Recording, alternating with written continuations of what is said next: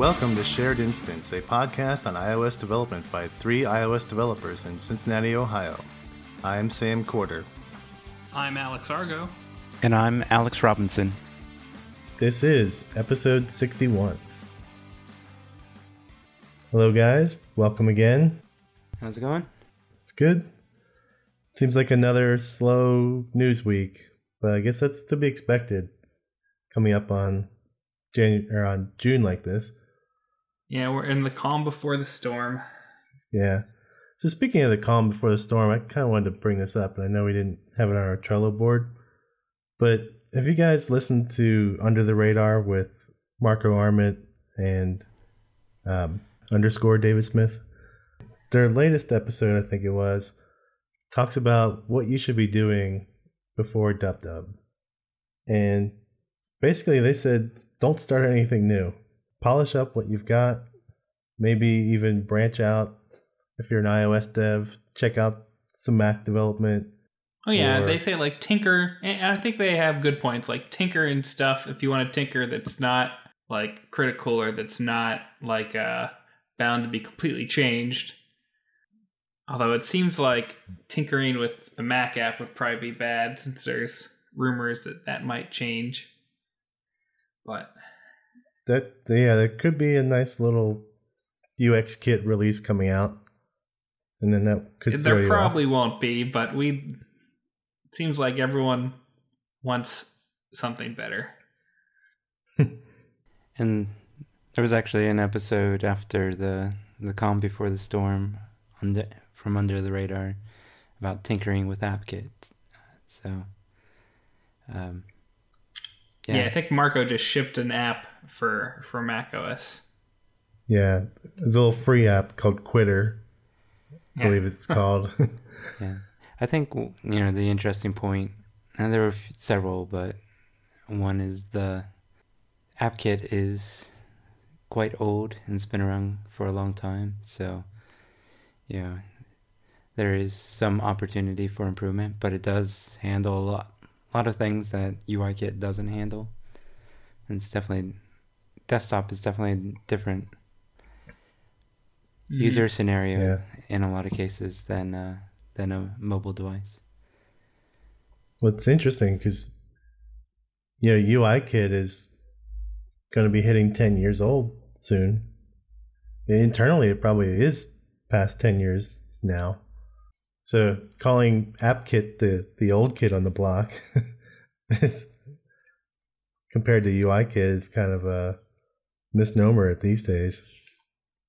Well, AppKit's even older. True, very true, but they're they're both getting old, I guess. I guess Yeah, you'd that's be true. able to say that. Well, the UI kit is fairly streamlined. I mean, it's simpler, so it's th- there's more complexity on on Mac OS than there is on iOS, which is part of the reason that that's different. And there's other reasons why it's more complex and has more stuff too. Yeah. So Yeah. So I don't know. Would you would you regret starting a new project, possibly? And excuse me. Would you regret starting a new project and maybe having something that Apple came out deprecate it? I feel like you'd be able to pivot pretty quickly. Yeah, I, it depends how much time I spent on it. I mean, WWDC is not that far away at this point. I mean, we're looking at yeah. you know roughly four weeks between now and and by the time this podcast episode airs, probably even less than that. So you know, I, I, don't think you'd invest too much, and you know, I, I we've been hearing the rumors about UX Kit for quite a while. It'd be nice to be able to bring some of our experience developing for iOS to the desktop and you know, be able to have more cross-platform apps out there um, without having to rewrite a whole new UI layer. Yeah, that would I- be that'd be my big thing. but I think you're right. I think it's still a- a bit of a stretch that we'll see that this year. But- Well, I'm crossing my fingers. Yeah, I'm not really sure what to expect this year. I mean, with Swift being open source, I don't think we'll see too many surprises there. I think Xcode's like the biggest opportunity for us. That's still the the closed source product, um, and where Apple has an opportunity to surprise and delight us in terms of programming. You know, having refactoring, uh, continue to improve UI and and unit testing capabilities. Um, just generally better build support. It'd be great to see the Swift package manager baked into Xcode in the upcoming update. I don't know what else are you guys Yeah, it does hoping to cool. see for Xcode? For Xcode stability, maybe. yeah, we I, personally I've definitely seen uh, a bit of a challenge there. Seven three was was more than a little bit bumpy for me. I had a few projects that would crash anytime I stopped at a breakpoint. Uh, 731 fixed that particular issue, or seems to have fixed it. But uh, yeah, it, it definitely seemed to crash a lot more. I want to run Xcode on my iPad. yeah, yeah. Continues to be rumors of that coming up. I I still don't know. Like, if a MacBook Air isn't powerful enough to run Xcode, I still don't see an iPad, even an iPad Pro, being a great experience. Who says a MacBook Air isn't powerful enough to And run Xcode? lots of people who who say that. I'm. I don't know. There's lots of people. Lots of them. all, all of them. Um, I don't have a MacBook I Air, mean- so I don't know.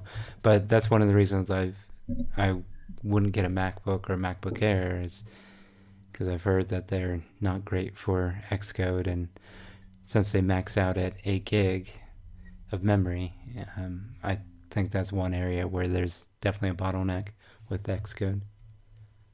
I mean, it was a couple years ago, but I I ran on my MacBook Air for a little bit uh, while I was transitioning between jobs and stuff, uh, and it worked.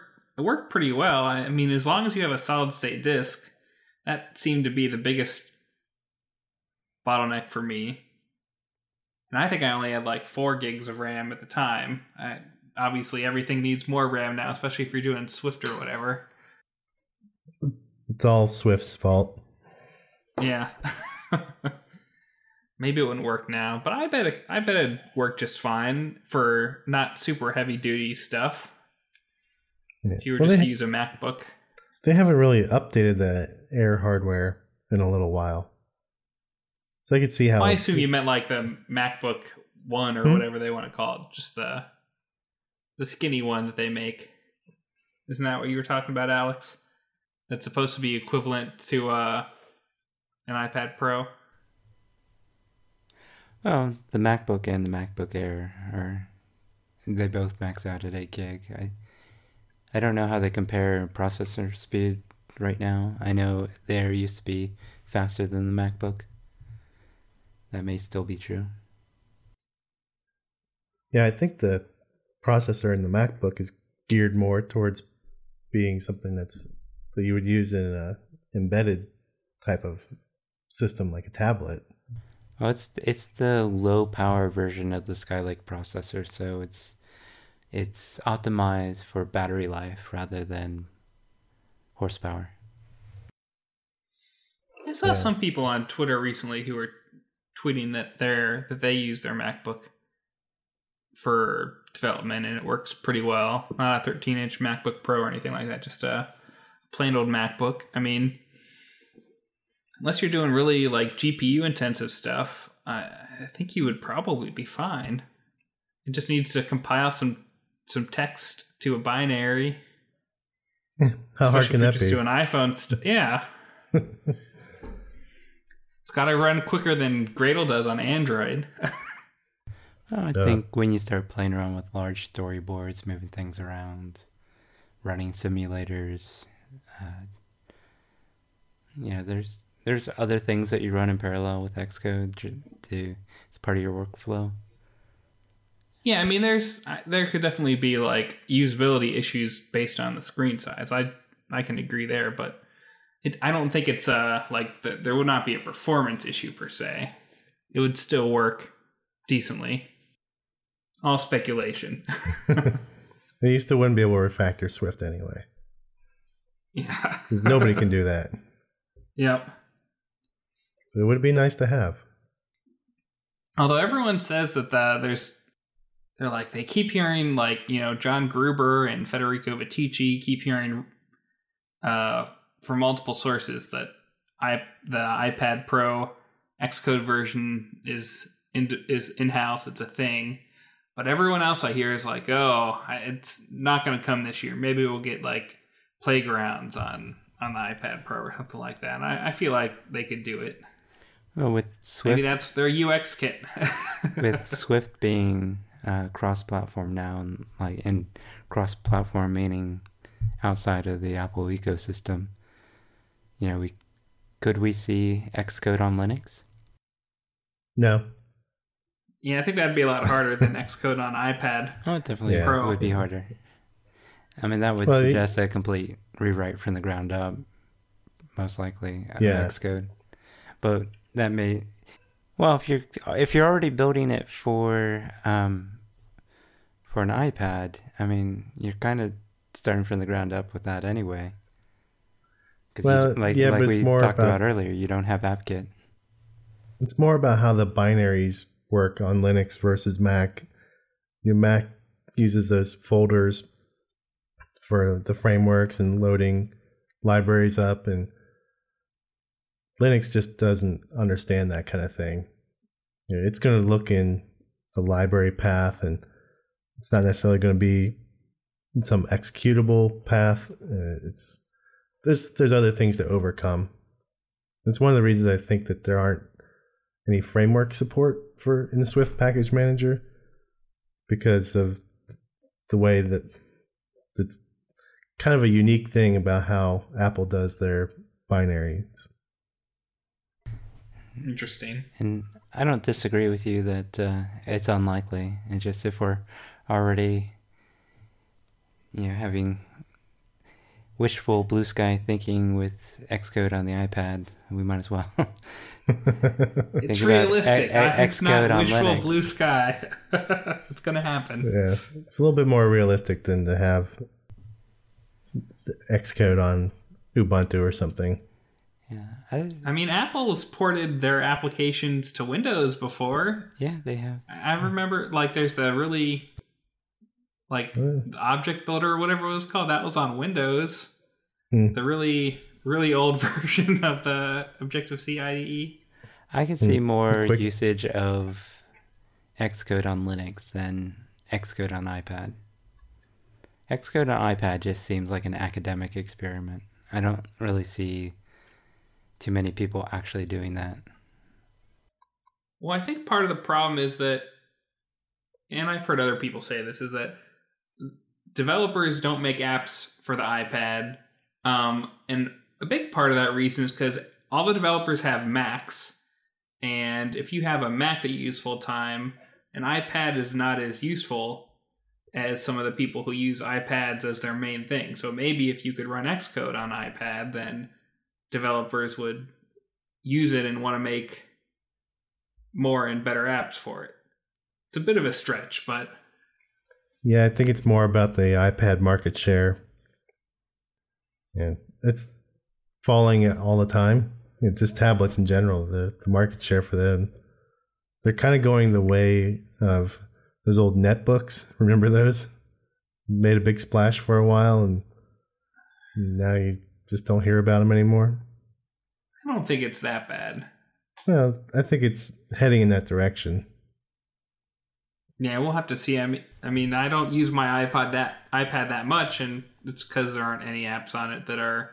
I mean, heck, Google's apps haven't been updated to support any of the like multitasking features or anything like that of iOS nine. So it's it's a hard sell to to even want to use it. Yeah, I I still like my iPad Air. I get the second gen one now, and it's very it's a very functional device, but for the most part, I'll during the day I'll have Slack running in it, and uh, yeah, in the evening it's my Netflix machine for the most part. Yeah.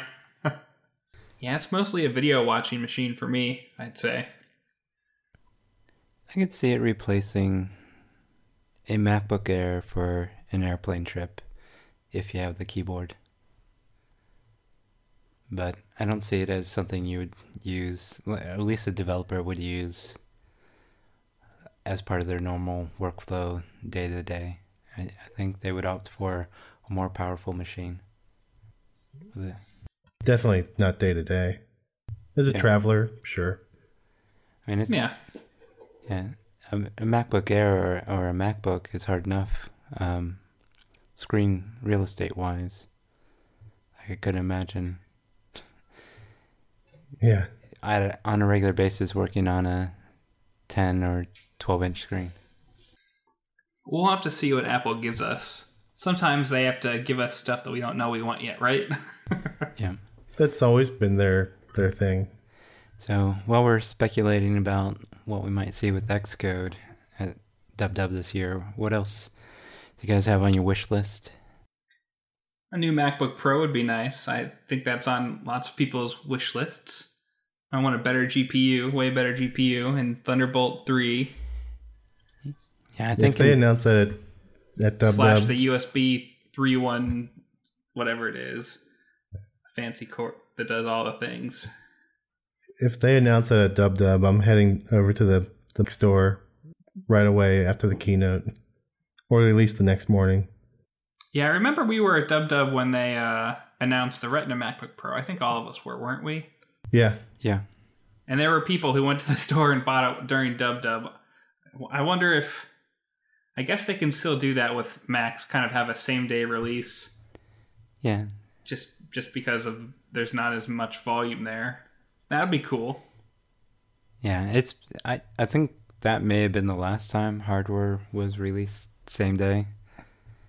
Yeah, I don't. It's been a while. You're right. But uh, you know, I, I think there's a lot of expectation that in terms of new hardware that we're going to see a refresh of the MacBook Pro. And we might see a new Mac Pro. The Mac Mini is also another one that's overdue for an update. Um, iMac is still relatively up to date. It might get a speed bump.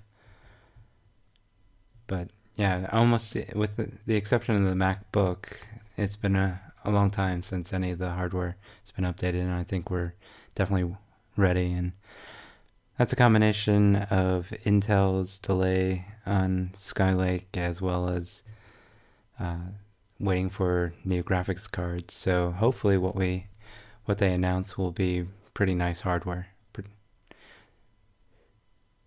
I think Nvidia and AMD have both announced their new graphics cards. Uh, I think Nvidia did it only a couple days ago. It looks like they're pretty strong performance wise and Yeah. good uh, power uh, efficiency. So it seems like things that might work in a laptop, although they only announced the desktop parts. Yeah, we'll see. So you mentioned the the Mac Pro though, Alex.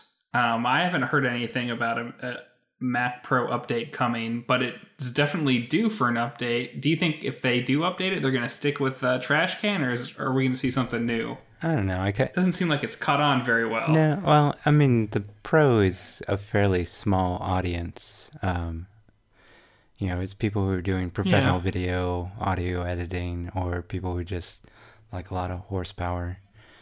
Uh, the Mac Pro is currently, and I, I think this is still the case, the only hardware that Apple manufactures in the U.S.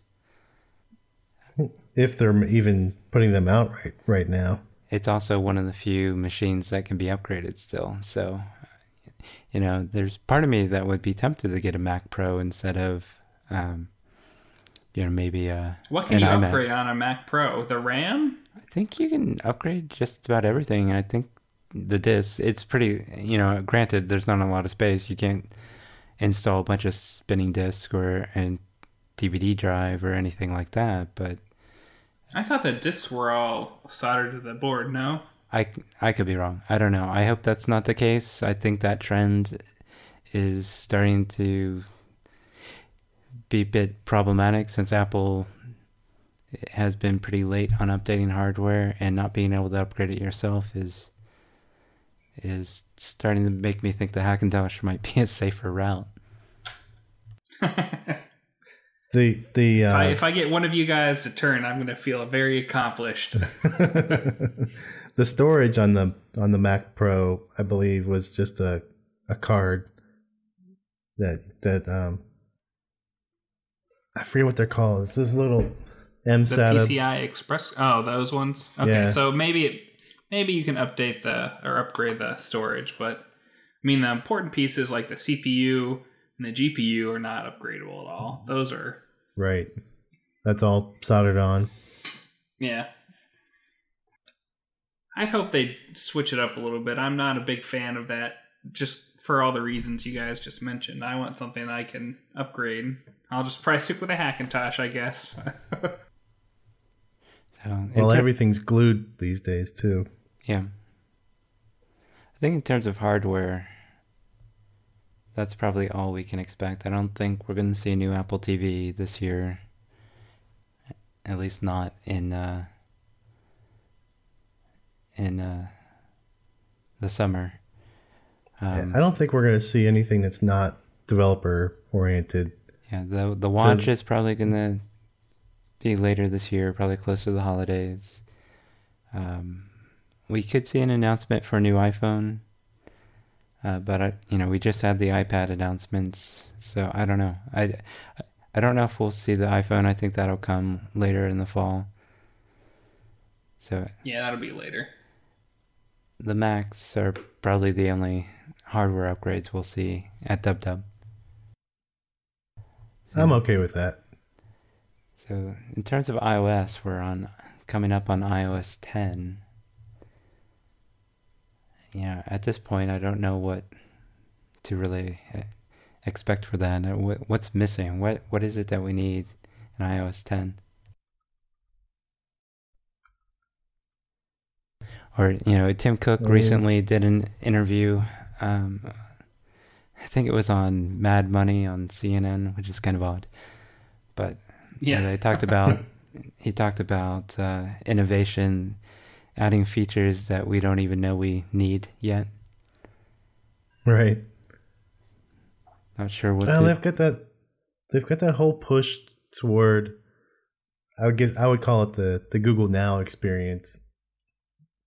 So I think people that have Android phones, their phones are kind of creepy in some ways because you get in your car and it'll say, "Oh, it's a five minutes drive to home." Like, "How did you even know I was going home?" Or it'll tell you leave right now to, to catch your plane. And you don't even have your plane in your calendar. It just knows because it's all that in your email. So i think we might see more of a move toward that kind of thing because they started that with ios 9 so i can see that evolving a little further yeah, but they they still have their hands tied with the their approach to privacy, which which I applaud. But when it comes to AI, they're limiting what kind of data they have access to, so they're not necessarily going to read your email on the server and, and parse it out to be able to predict those types of things. So they have to do it in a way Right. that, that is going to protect your privacy. And since they doubled down recently uh, with the FBI, I, I don't see them backing away from that stance.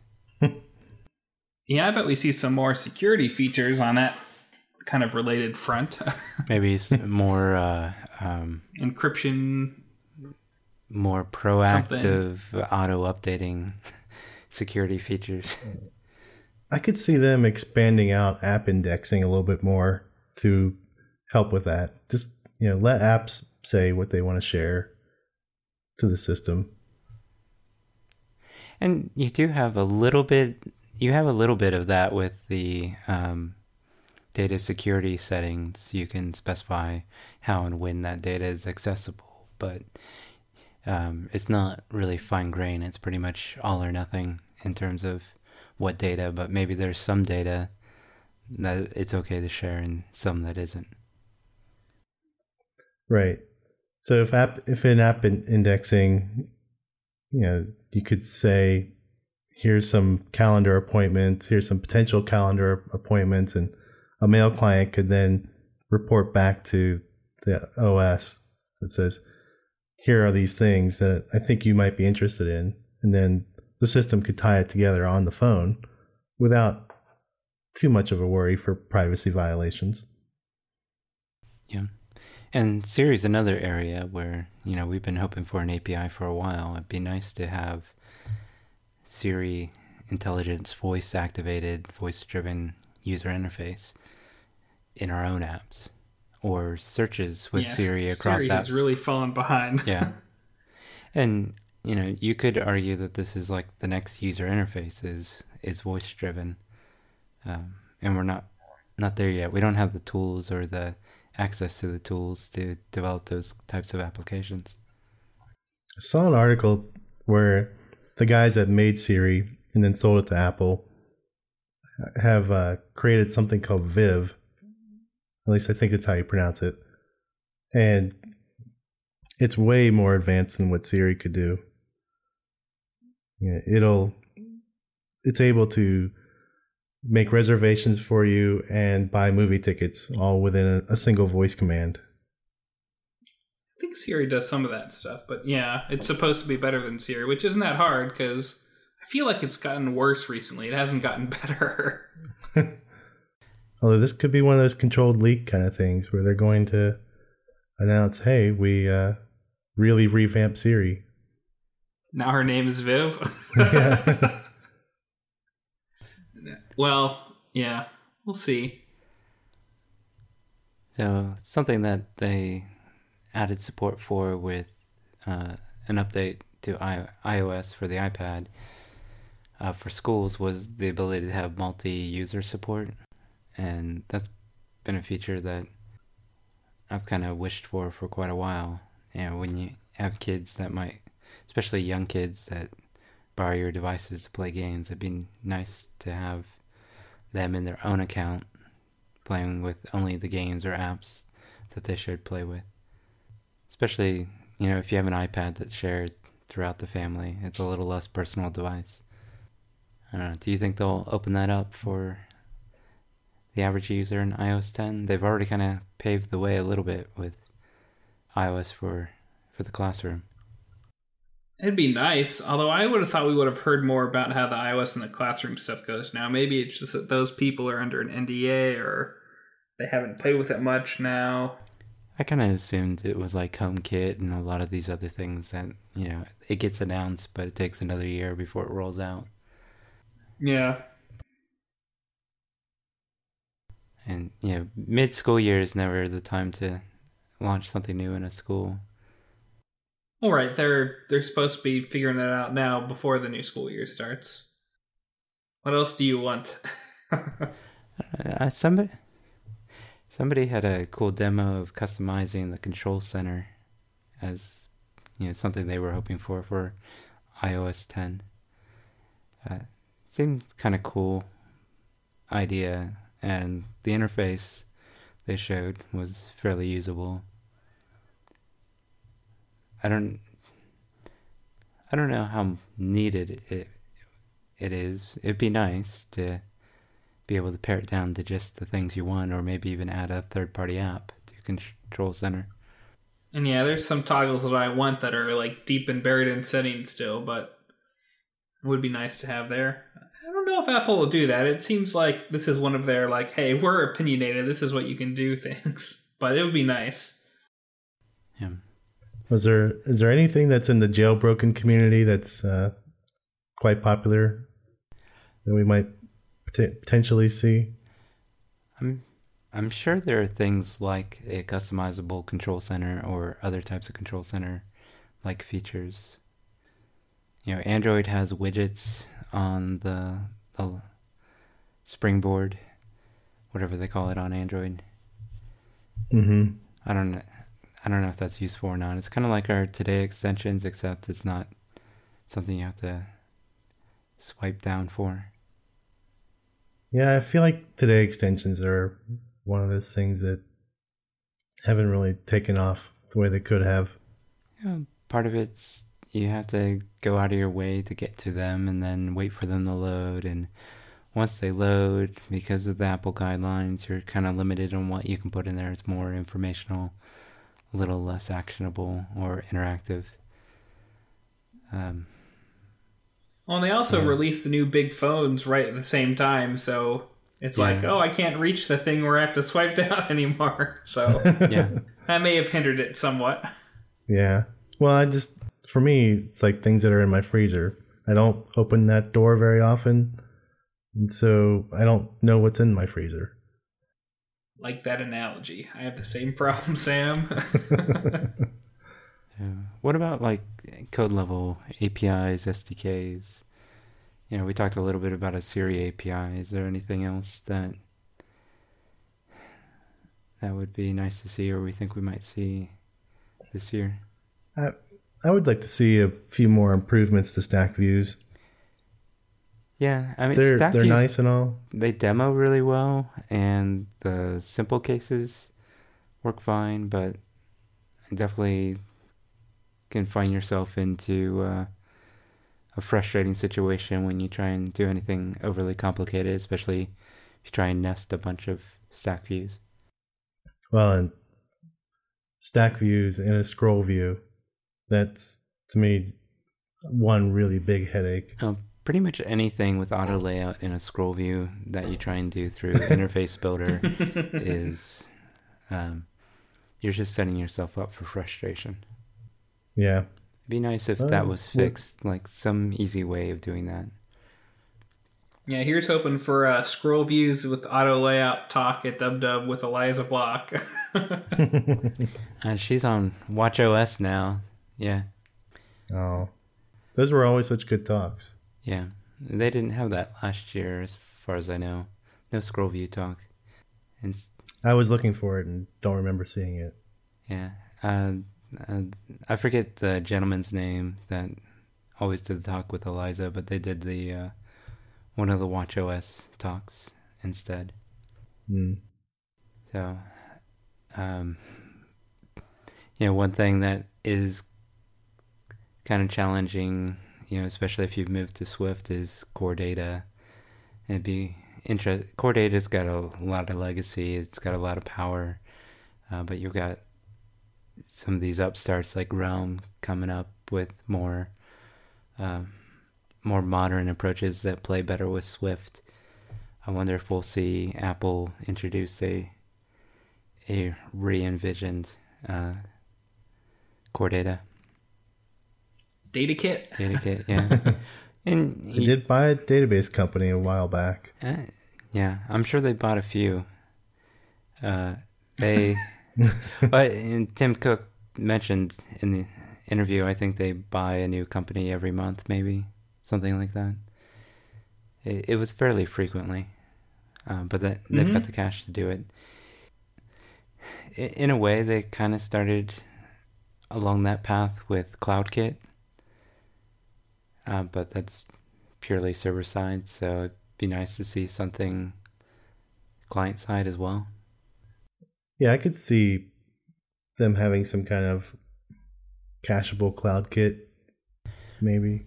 I don't Yeah. know. I haven't worked with CloudKit enough to say, can you cache a record locally on the client easily in CloudKit? I think the answer to your question is no. There's not like any built-in caching like there is in like a Parse or a Realm or something like that. Yeah. Well, Okay. Realm Realm has the opposite problem. It has no server side syncing. No server. So Yeah, true. um, so you have to build, you know, REST API or, or something o- on your own. That may change. I mean, they've got quite a few smart engineers working to continuously improve Realm. So seems like there's updates coming out all the time. I, I think syncing is on their on their roadmap at some point, but I don't know when that's going to come. Yeah, an area I'd like to mm-hmm. see them spend some time on that I don't expect they will is improving form input controls. Like, you know, we have text views, we've got spinners, we have pickers, which are a little, little crusty at this point, but it'd be nice to have an easier way of creating dynamic and expressive forms, you know, especially with adaptive layouts. Like taking a form that's built in a table view and then taking it to the iPad just doesn't scale very well. So um, there's not really any great frameworks out there that I've found for creating forms. There's some that are hmm that exist, but they all have their own problems.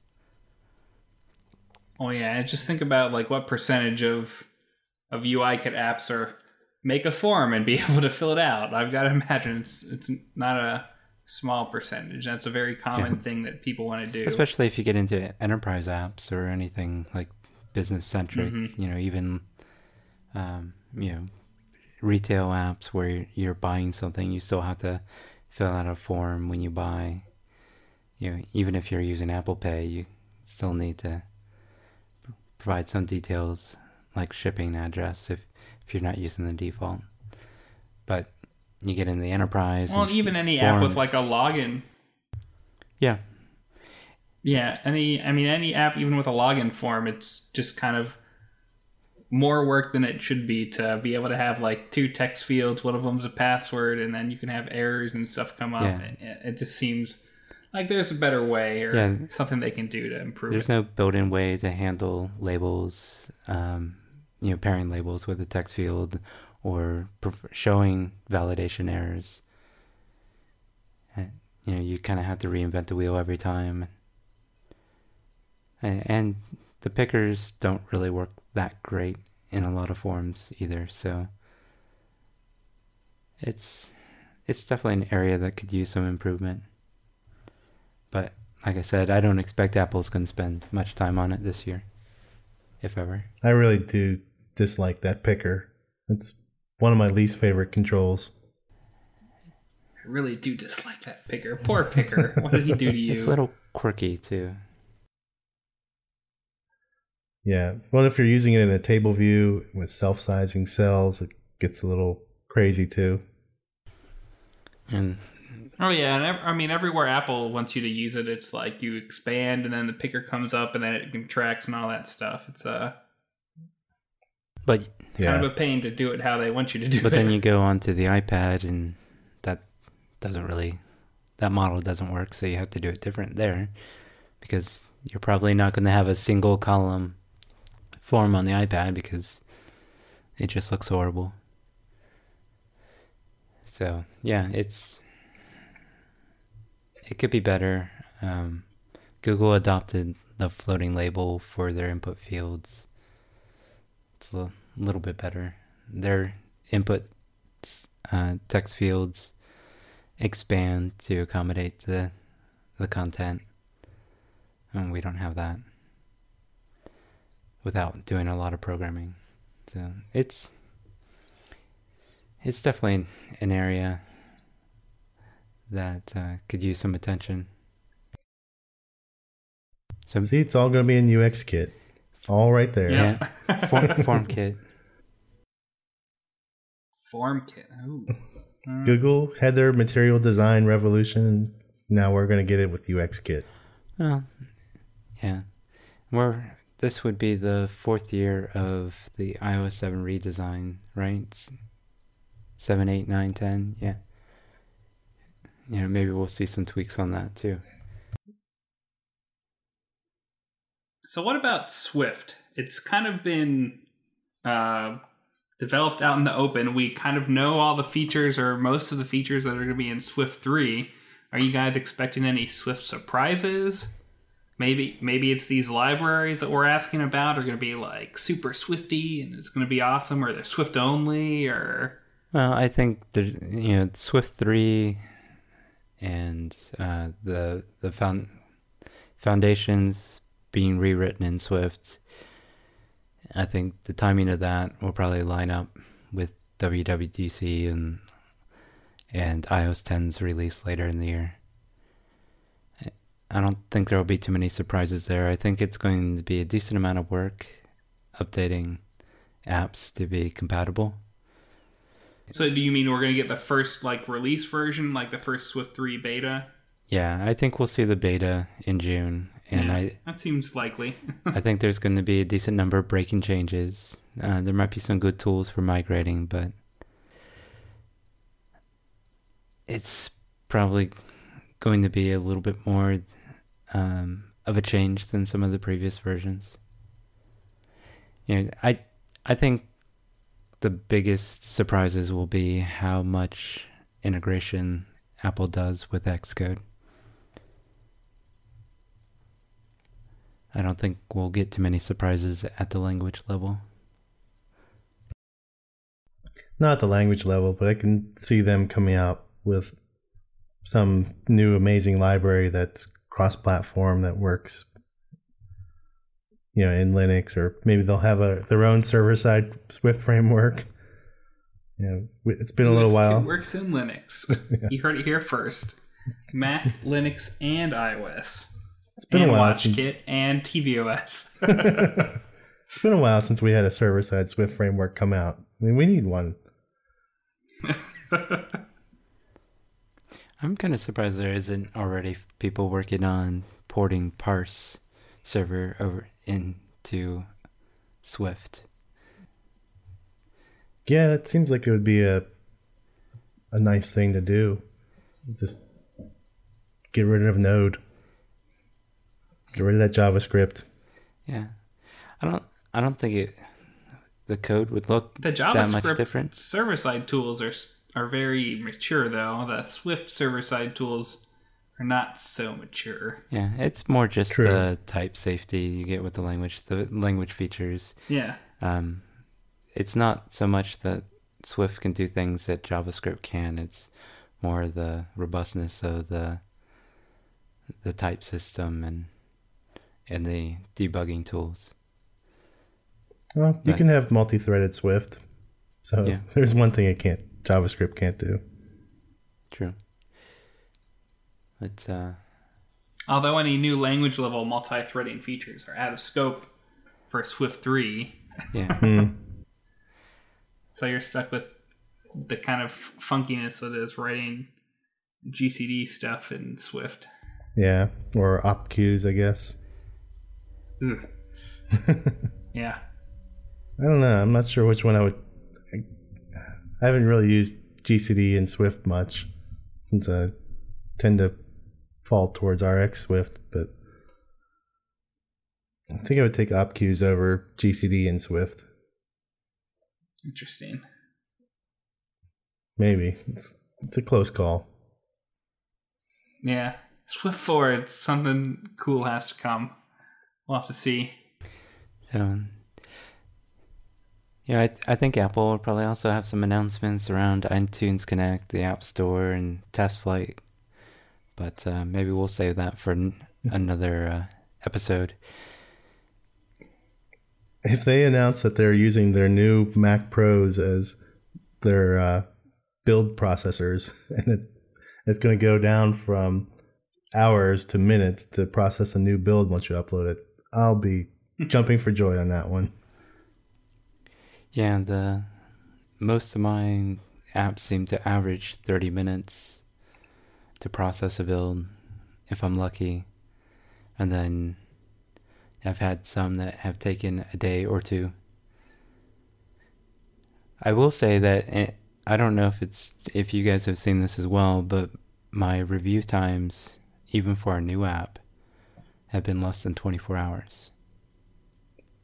They've been way down, yeah. We're in the calm before the storm. I think that's Well, this, got to be the main reason. Yeah, so the everybody's holding off uh, to see what's coming. Maybe. Yeah, there's not as much stuff going on. So now's I don't know. the time to get your updates out, I guess. Just if you get the review times. Yeah, it's a good Yeah. opportunity if you want to get some uh, attention. Definitely. If you're going to, especially if you're going to do something that's developer focused as an app, it's a great time to get some exposure right before Dub Dub because it's a much better chance you'll get in the news in May than you would in in June. Yeah, yeah, I think these weeks leading up to June tend to be pretty quiet, and I'm sure some of the uh, bloggers and and uh, trade journals are desperate for content. Give me content, yeah. yeah. Speaking of new apps, we we have a podcast listener who uh, launched his new app. It's our app of the week this week.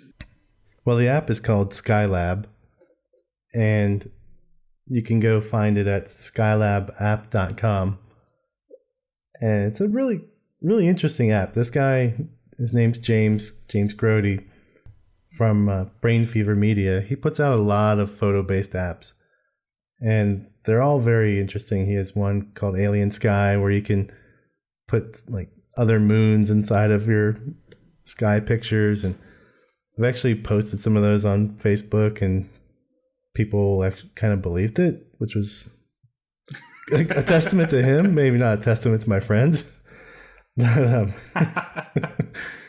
he uh, has this other one now called Skylab, and it allows you to replace the sky in your app. So it's not just adding in a you know falling meteor in, into your photo. It's actually changing your sky so you could change it from a day picture to a night picture with say the the Milky Way galaxy in the background or or even uh, tornadoes and hurricanes and, or just even regular sky apps skies where it's much more vivid than what you took a picture of.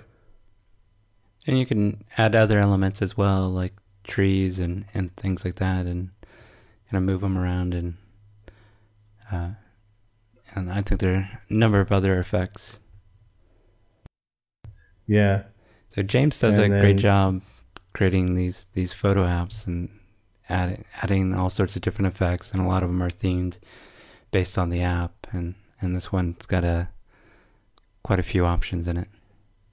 Yeah, it's kind of like you can add photo filters to these things to to make it look right, uh, Instagram, but better.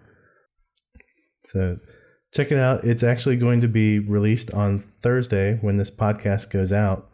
And James was kind enough to provide us with a few promo codes to share to our listeners. So, how it's going to work is uh, if you are interested in the Skylab uh, promo code, then just head on over to our Slack. You can get there again by going to uh, chat.sharedinstance.com and join the Skylab uh, channel there. And after uh, about four days, so I guess um, maybe uh, next Monday we'll uh, do a a random selection from the, the people who are in that channel and get hand out the promo codes that way. I think is is what our plan is. So uh, join join Slack and hopefully you can get a promo code. Check out Skylab. Or just buy it and give James money. yes. I'm sure he'd prefer the money. But if you want to try the app out, be one of the five lucky ones in our Skylab channel on Slack. well, I think that's about all the time we have left this week. So why don't you guys tell us where we can find you on Twitter? I'm at AJ Robinson. And I'm at Sam Corder.